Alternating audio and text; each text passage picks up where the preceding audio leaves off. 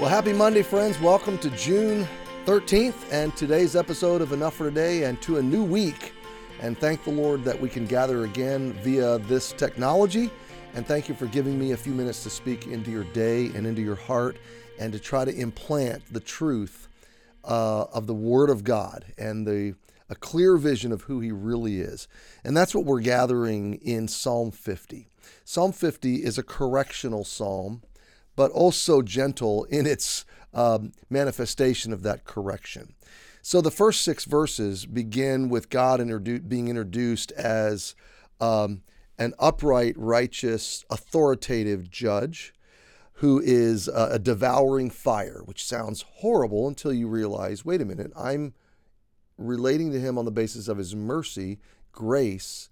I'm redeemed. Uh, there's no fire that's going to devour me. That's what we've been rescued from. We're not appointed unto wrath, okay? Um, so what's His fire devour? It devours, in the proving judgment of the judgment seat of Jesus, it devours my uh, my works that were not done in faith and that were not, do- excuse me, were not done out of pure motives. So wood, hay, stubble, gold, silver, precious stones. So God is gathering His people. He says, I want you to worship me differently than you are. Verse seven, hear, O my people, and I will speak. So God, as this authoritative, worthy judge and loving Father, says, I want to speak to you. Now notice the gentleness there. Uh, I will testify against thee. So He's going to correct. There's reproof and correction here. I am God, even thy God. So there's assurance. There's confidence. You're not losing me, and I'm not threatening to cut you off. My favor, my, my acceptance, my grace, my mercy still rests upon you. Then in verse eight and nine and ten and forward, He says, I'm not going to correct you for what you're doing because you're doing the sacrificial system. This is ancient Israel. You're going about this the right way in terms of you're bringing sacrifices continually. Now in verse nine, He says, I don't need more animals. I will take no bullock out of the house or goats out of thy folds. I don't need to just take. By the way, there's a, there's a, there's a sense here in which He's saying, I don't need more of what you need. Okay. I don't need you to go without. There, there's a quality to this that these bullocks and these goats, they needed for their livelihood. Okay. And, and, and my point is, He asked for a portion, yes, but the rest, He said, live off of it. It's my blessing. It's my provision. Okay. So um, He doesn't need me to go without, to go hungry for His sake. He, he, he says a little further in this passage, am I hungry? Do you think I, I need you to feed me? Okay. Um, the, all the beasts, all the cattle, they're all mine already. Okay. Um, I know them all. Verse twelve, if I were hungry, I wouldn't tell you.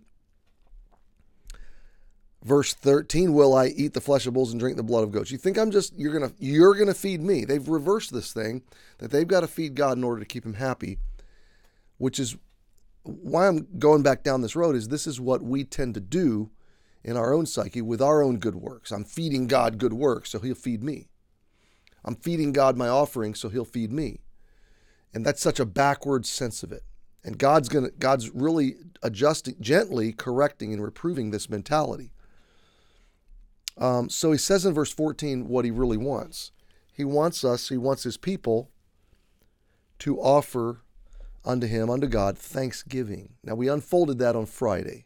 He wants our offerings to be the product of wonder and awe and delight.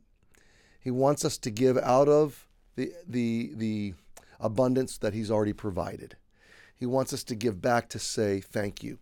The story that comes to mind so often in my mind in this regard of how we give to God. We don't give to get. We don't give so that He will give. We give from what He's already given. Okay? We give because He's given. We give, we give because He will continue to give. We give because He will never stop giving to me. Okay? So we give out of the excess. We give out of the margin. We give out of His goodness. The only reason we're able to give to Him at all is because of His goodness. And He doesn't need us to give or to worship. And I'm talking about giving in terms of whatever we give to Him, whether we give Him our offerings and tithes, whether we give Him sacrifices of service or, or honor, whether we give to Him in some other way. Um, and, and He wants all of that, by the way. It, it's not one or the other. It's, it's all of the above. He wants our whole selves. He wants us to give ourselves to Him. And and yet we, we there's nothing that we can give God that He hasn't first given to us. Um, and so we we simply give back a portion of what He's given. Now the story that comes to mind is when Larry was little. We, we, there was a day I took Lance and Larry, or maybe just Larry by himself, I can't remember, to McDonald's. And this day I just wanted to show extravagance. I just wanted to show the generous heart of Larry's dad, because I wanted him to have a sense that his Heavenly Father is that generous. So now you're going to laugh at this. My destination with Larry was McDonald's. Now remember, he's about five, okay? And I walked in, I said, now Larry, you can get anything you want and you can get as much of it as you want. So like go for broke, just get whatever you want and as much of it as you want. So he orders a probably a Happy Meal. Uh, and I said, you know, let's, I said, do you want to upsize that, Larry? And he's like, well, no, that's enough. And I go, no, no, you know what? Just upsize. I just told the lady, just upsize it. Just give him large everything. Large drink, large fries. And I said, do you want anything else? No, that's good. I said, do, well, what about apple pie? Do you love the apple pies? He says, yeah, I like apple pies. I said, okay, well, uh, give the boy an apple pie. I said, what about milkshakes? Do you like milkshakes, Larry? Oh, yeah, I like milkshakes. I said, you want a milkshake? Well, okay. And he started to get in the, in the swing of things. And uh, so we ordered, you know, a large milkshake. What about ice cream, Larry? You know, I mean, we just, we just piled on. Okay. Now it was him and me. This was, you know, twenty years ago. So don't get too worried. I mean, the total bill came to probably around twenty dollars uh, for both of us, but we just went, we just went all out. We just went extravagant. And um, we sit down. Now, I th- I don't think I got fries, or maybe they said that they would bring my fries out. I think that's what it was, that we were waiting on my fries. Larry had his large fries and his meal, and he got it all set up there. We prayed, and he began to eat. And I reached over and grabbed a couple of his fries.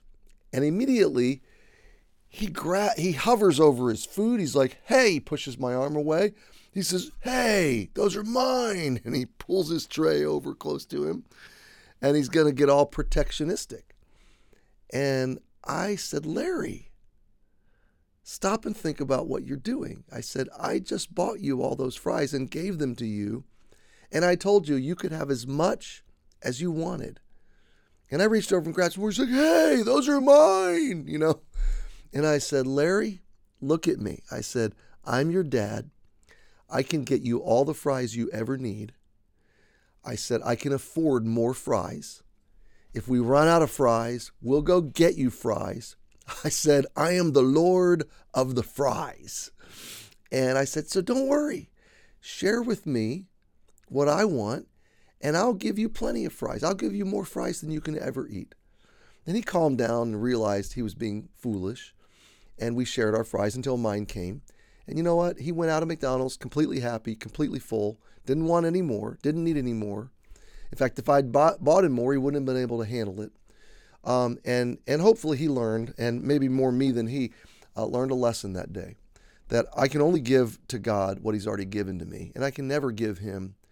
He doesn't need, so I can never, um, I can never give Him so much that he, that that I would go without or that He would not provide, and and. There comes a moment where He says enough, because what I'm really after is not your performance. I'm after your heart. I'm after your spirit, the authentic expression of gratitude, thanksgiving, and real genuine. Now you can give thanks without really meaning it, but what we're talking about here is a kind of thanksgiving that wells up naturally and organically because you are so overcome with the generosity and the beauty and the wonder of who God is and what He's done for you. What Jesus has done for you has welled up so much in your life that all of your giving, all of your serving, all of your loving return, return love is simply responsive. And, and you're worshiping out of a heart of thanksgiving. And this is what they lost. They lost the sense. They were going through the motions. They were doing the sacrifices. They just thought God wanted more. And they're starting at some point to begrudge The, his need for more because they need these goats and bullocks to live. And and and at some point God says, stop, you, you're giving enough because now you're cutting into what you need and what I've given you to live off of. So, so give from thanksgiving. And in that vein, you're going to want to pay vows unto the Most. You're going to want to. It's organic. You're not going to feel obligated. You're going to love to make promises to me and fulfill them because you love me. It's going to be delightful. It's going to be cheerful. My friend, when, when we read a directive or or or an in, when we read a description in Scripture like God loves a cheerful giver, what does that even mean? It doesn't mean he doesn't love non-cheerful givers, because I know a lot of believers that don't give cheerfully, and God still loves them. It doesn't mean he only loves cheerful givers, because God loves people that don't ever give him anything, okay? There's a sense in that that, that simply means he takes a special pleasure and delight. Uh, he loves, he anticipates, he cherishes cheerful giving, okay? Um... And so it's not an exclusion. Uh, you know, it's not like he only loves people who give cheerfully, because that would exclude a lot of us, including including me, in a former lifetime where I used to give out of obligation. Okay. So how do we give cheerfully? How do we decide to give cheerfully? You you can't. You can't force cheer. You can't force gratitude. It's not contrived. In God's economy and description of these things, we're talking about an uncontrived kind of cheer, an uncoerced kind of gratitude. And the only way for that to happen is for you to be so overcome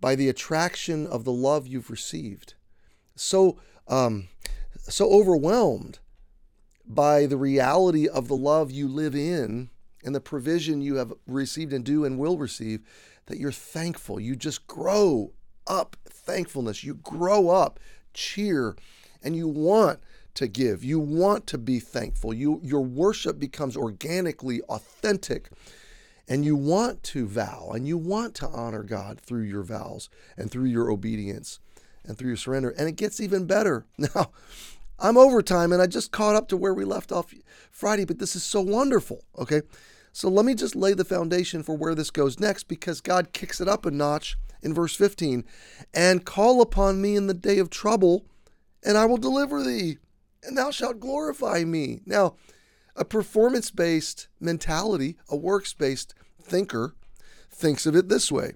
If I give God thanksgiving, okay, a works-based Israelite or a twenty-first century works-based Christian would think, okay, so God doesn't just want sacrifices. He wants thanks. Okay, so p- put that on my list, give thanks. So so now I'm going to give my sacrifice, and I'm going to thank you, thank you, thank you, thank you. Is that enough? You get it? Did you get the thanks? And we're going to mechanize thanks, okay? And now, because I'm giving thanks, and oh, I got to pay vows too. Got to make vows. Uh, I promise this, I promise that, and I'm going to pay my vows. And we're we're obligating God to be good to us because we're doing, we're jumping through all his hoops.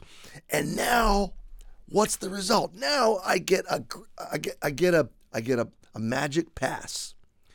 I get a magic token that I can now call upon God when I'm in trouble, and he'll deliver me. So because I've been feeding the token machine um, offerings, and now thanks, and now vows, now I've got a get out of jail free card. When I get in trouble, I can say, God, I did all those things you told me to do, and you told me to call on you, and you're going to deliver me. And that is a wrong theology, okay? You're not buying a ticket out of trouble by giving God sincere worship and thanks and paying your vows. That's not what you're doing. So, but I'm out of time. And so if you want to know what you're really doing in this and verse fifteen, just keep it along the thread of unconditionality. God's care and love for you is unconditional. And you're going to be able to assimilate verse fifteen into the whole narrative flow. We'll pick it up tomorrow. Happy Monday. We'll see you tomorrow.